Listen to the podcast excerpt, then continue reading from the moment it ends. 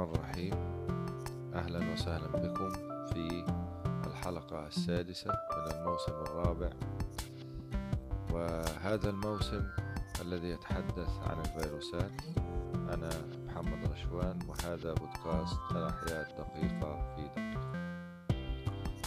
اليوم سأتحدث عن لقاحات كورونا. تحدثت في الحلقة الخامسة السابقة عن اللقاحات بشكل عام. وأهم الأمراض التي عالجتها اللقاحات أو وقفت في وجه اللقاحات وأنقذت ملايين البشر. وتعرفنا على التقنيات التي آه، يعمل بها هذا اللقاح. اليوم نحن في وضع خطير جدا وفيروس كورونا يتطور آه، فلزم لي أن أبحث وأن آتي بمعلومات عن اللقاحات التي سوف تكون صد سدا منيعا لفيروس كورونا والشفاء منه لجميع البشر إن شاء الله. في البداية أتحدث عن أيهما أفضل. هناك تساؤل أيهما أفضل لقاح كورونا أم المناعة الطبيعية؟ في الأفضلية نقول أن المناعة الطبيعية تحدث بعد جرعة واحدة أو عدوى واحدة. إذا أصيب الإنسان بمرض فإنه يكون مناعة لمرة واحدة ضد المرض مثل الحصبة مثلا. آه، أما بالنسبة للقاحات لا تحدث آه، الأفضلية إلا بعد عدة جرعات. لا تحدث المناعة بمعنى أنه لا تحدث مناعة ضد فيروس معين إلا بعد عدة جرعات نأخذها لكي تتكون مناعة تامة في الجسم. الآن سوف آه، نغوص في الاختلاف بين آه، اللقاحات جميعا والمناعة الطبيعية. هناك اختلافان يحددان هذا هذا هذه الأفضلية في الجرعة ووقت التعرض. الجرعة في المناعة الطبيعية الجرعة تكون أكبر أي أن عدد الفيروسات المتكونة يكون أكبر والاستجابة المناعية لدي لدى هذه الفيروسات تكون أكبر. وكذلك الأعراض التي تحدث عن طريق المناعة الطبيعية تكون أكثر شدة. وبالنسبة للقاحات فإنها فالعكس صحيح فإن الجرعة الفيروسات التي نأخذها في اللقاح هي عبارة عن جرعة أصغر من الفيروسات. وأيضا الاستجابة تكون وقائية مناعية فقط. نأتي إلى وقت التعرض في المناعة الطبيعية. وقت التعرض آه، في المناعة الطبيعية لا نعرف متى نتعرض للفيروس أو البكتيريا. يأتي فجأة. ولكن في اللقاحات نعرف وقت التعرض لهذه الفيروسات بظهور الأعراض آه، المرض وأخذ اللقاح. نأتي الآن إلى بعد توضيح هذه الإشكاليات نأتي إلى مقارنة بين أهم لقاحات كورونا وشرح مستفيض للمصطلحات الواردة في هذا الجدول الذي سوف أقرأه عليكم الآن. آه، المقارنة تأتي بعد ذكر اللقاحات جميعا. ومن ثم آه، ذكر الاختلافات بينها. بالنسبة للقاح اللقاحات هناك لقاح فايزر ولقاح آه، سينوفاك الصيني ولقاح موديرنا واللقاح التركي ولقاح سبوتنيك الروسي. بالنسبة للقاح فايزر لقاح موديرنا فإنها تستخدم الحمض النووي الريبوزي تقنية الحمض النووي الريبوزي messenger RNA وسوف يأتي شرح آه، هذه التقنيات وذلك بعد قراءة هذا الجدول والاختلافات بين هذه اللقاحات. درجة فعالية لقاح فايزر هي 95% والأعراض الجانبية هي عبارة عن صداع الأعراض الجانبية الناتجة عن اللقاح أقصد آه، هي عبارة عن صداع وآلام عضلية وإرهاق. عدد الجرعات بلقاح فايزر هي جرعتان بفاصل ثلاث أسابيع. بمعنى أننا نأخذ الجرعة الأولى وبعد ثلاث أسابيع نأخذ الجرعة الثانية. تكلفة اللقاح في الجرعة الواحدة عشرين دولار. نأتي إلى اللقاح آه، سينوفاك الصيني. سينوفاك الصيني يعمل بتقنية اللقاحات المعطلة ونسبة فاعلية الجرعة الأولى منه هي 65% والجرعة الثانية 91% أما الأعراض الجانبية للقاح سينوفاك الصيني هي الطفح الجلدي والصداع وآلام عضلية. وعدد الجرعات آه، هي جرعتان خلال 28 يوما. الجرعة الأولى وبعدها بتقريبا 28 آه، يوم نأخذ الجرعة الثانية. وتكلفة اللقاح ما بين 30 دولار إلى 60 دولار. نأتي إلى آه، لقاح مودرنا الذي يعمل بنفس تقنية لقاح فايزر وهو الحمض النووي الريبوزي messenger RNA ودرجة فعاليته هي 94% تقريبا مثل آه، درجة فعالية فايزر أو أقل بواحد بالمئة.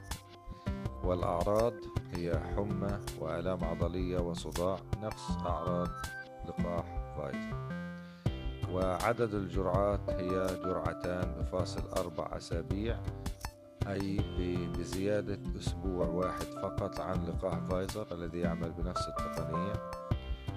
آه، وتكلفة اللقاح أقل تقريبا أو شبيهة بلقاح فايزر من 15 دولار إلى 25 دولار للجرعة الواحدة. نأتي إلى اللقاح التركي الذي يعمل بتقنية اللقاح الخامس اللقاح آسف اللقاح اللقاح الخامل ودرجة فعاليته آه، طبعا هو لقاح قيد التجربة حتى الآن. أما أعراضه الجانبية هي ألم طفيفة وطفح جلدي حسب التجارب الأولية وعدد جرعاته قيد التجربة وتكلفته لم تحدد بعد. اللقاح الأخير هو سبوتنيك الروسي ويستخدم تقنية لقاح النواقل ونسبة فعاليته واحد وتسعين وأربعة عشر في المئة وأعراضه الجانبية حمى صداع وآلام عضلي. وعدد الجرعات هي جرعتان بفاصل ثلاث أسابيع. وتكلفته عشرة دولار وهو يعد الآن أرخص يعد الآن أرخص اللقاحات. في العالم نأتي الآن لشرح بعض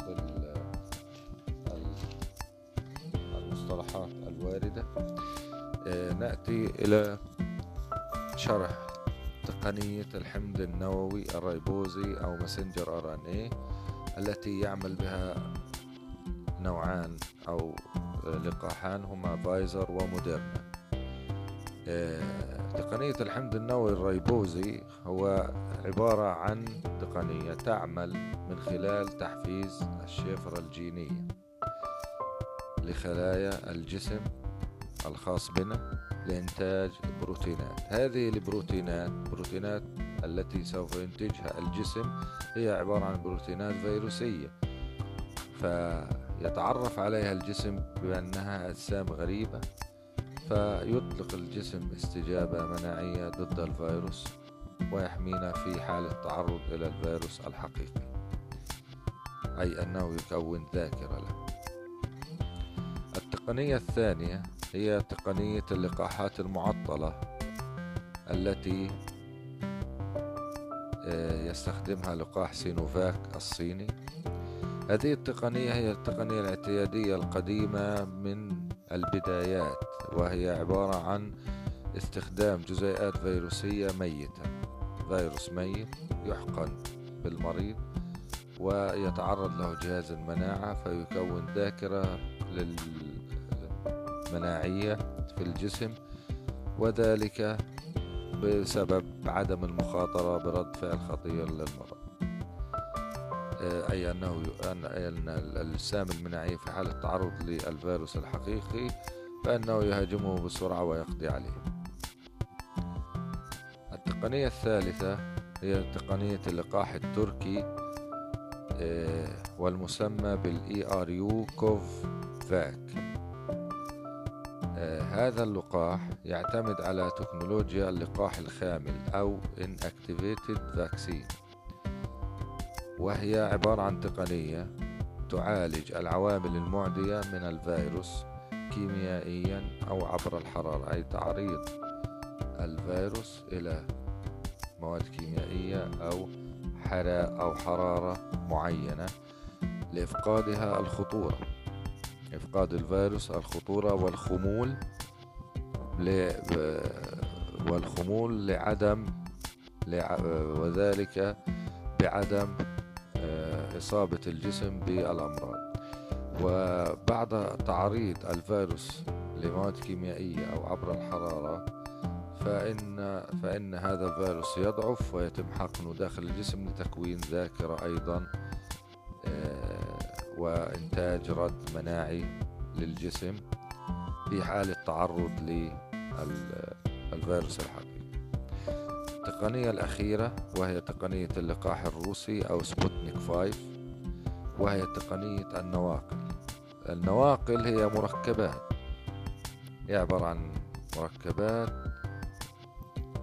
تحفز مادة وراثية من فيروس آخر. كيف ذلك؟ آه الناقل هو فيروس معدن هندسيا ولكن ليس معدن بشكل فعلي. معد معدي هندسي هندسيا أي أنه مركب جينيا هذا. الفيروس ويفتقر إلى جين التكاثر أي أن هذا الفيروس يدخل إلى جسم الإنسان ولا ولا يحدث له تكاثر. بمجرد حقنه في داخل جسم الإنسان فهذا الناقل يحفز آه، من المفترض أن أن هذا الناقل يحفز آه، الناقل الذي يحتوي على جين الفيروس التاجي على إنتاج الفيروسات آه، أو إنتاج بروتينات فيروس كورونا دون إصابة الجسم فعليا. أي أن الناقل يدخل جسم الإنسان لتكوين بروتينات فيروس كورونا بدون إصابة الجسم بشكل فعلي وبالتالي يعمل على بناء مناعة الجسم. آه، آه، في معلومة أخيرة وهو أن آه، الفيروسات تتراوح. قيمة إنتاج كل فيروس منها من خمس مليارات دولار إلى ثمانية وتسعة مليارات دولار. أي أن هذه اللقاحات تكلفت مبالغ طائلة. عندما أنتجت في فترة قصيرة جدا. معلومة أخرى أريد أن أشاركها معكم أن إنتاج أي لقاح قديما كان آه، يأخذ آه، وقت من عشرة إلى خمسة عشر عاما. والآن تقنية إنتاج اللقاحات تطورت وتقدمت وأصبح إنتاج اللقاح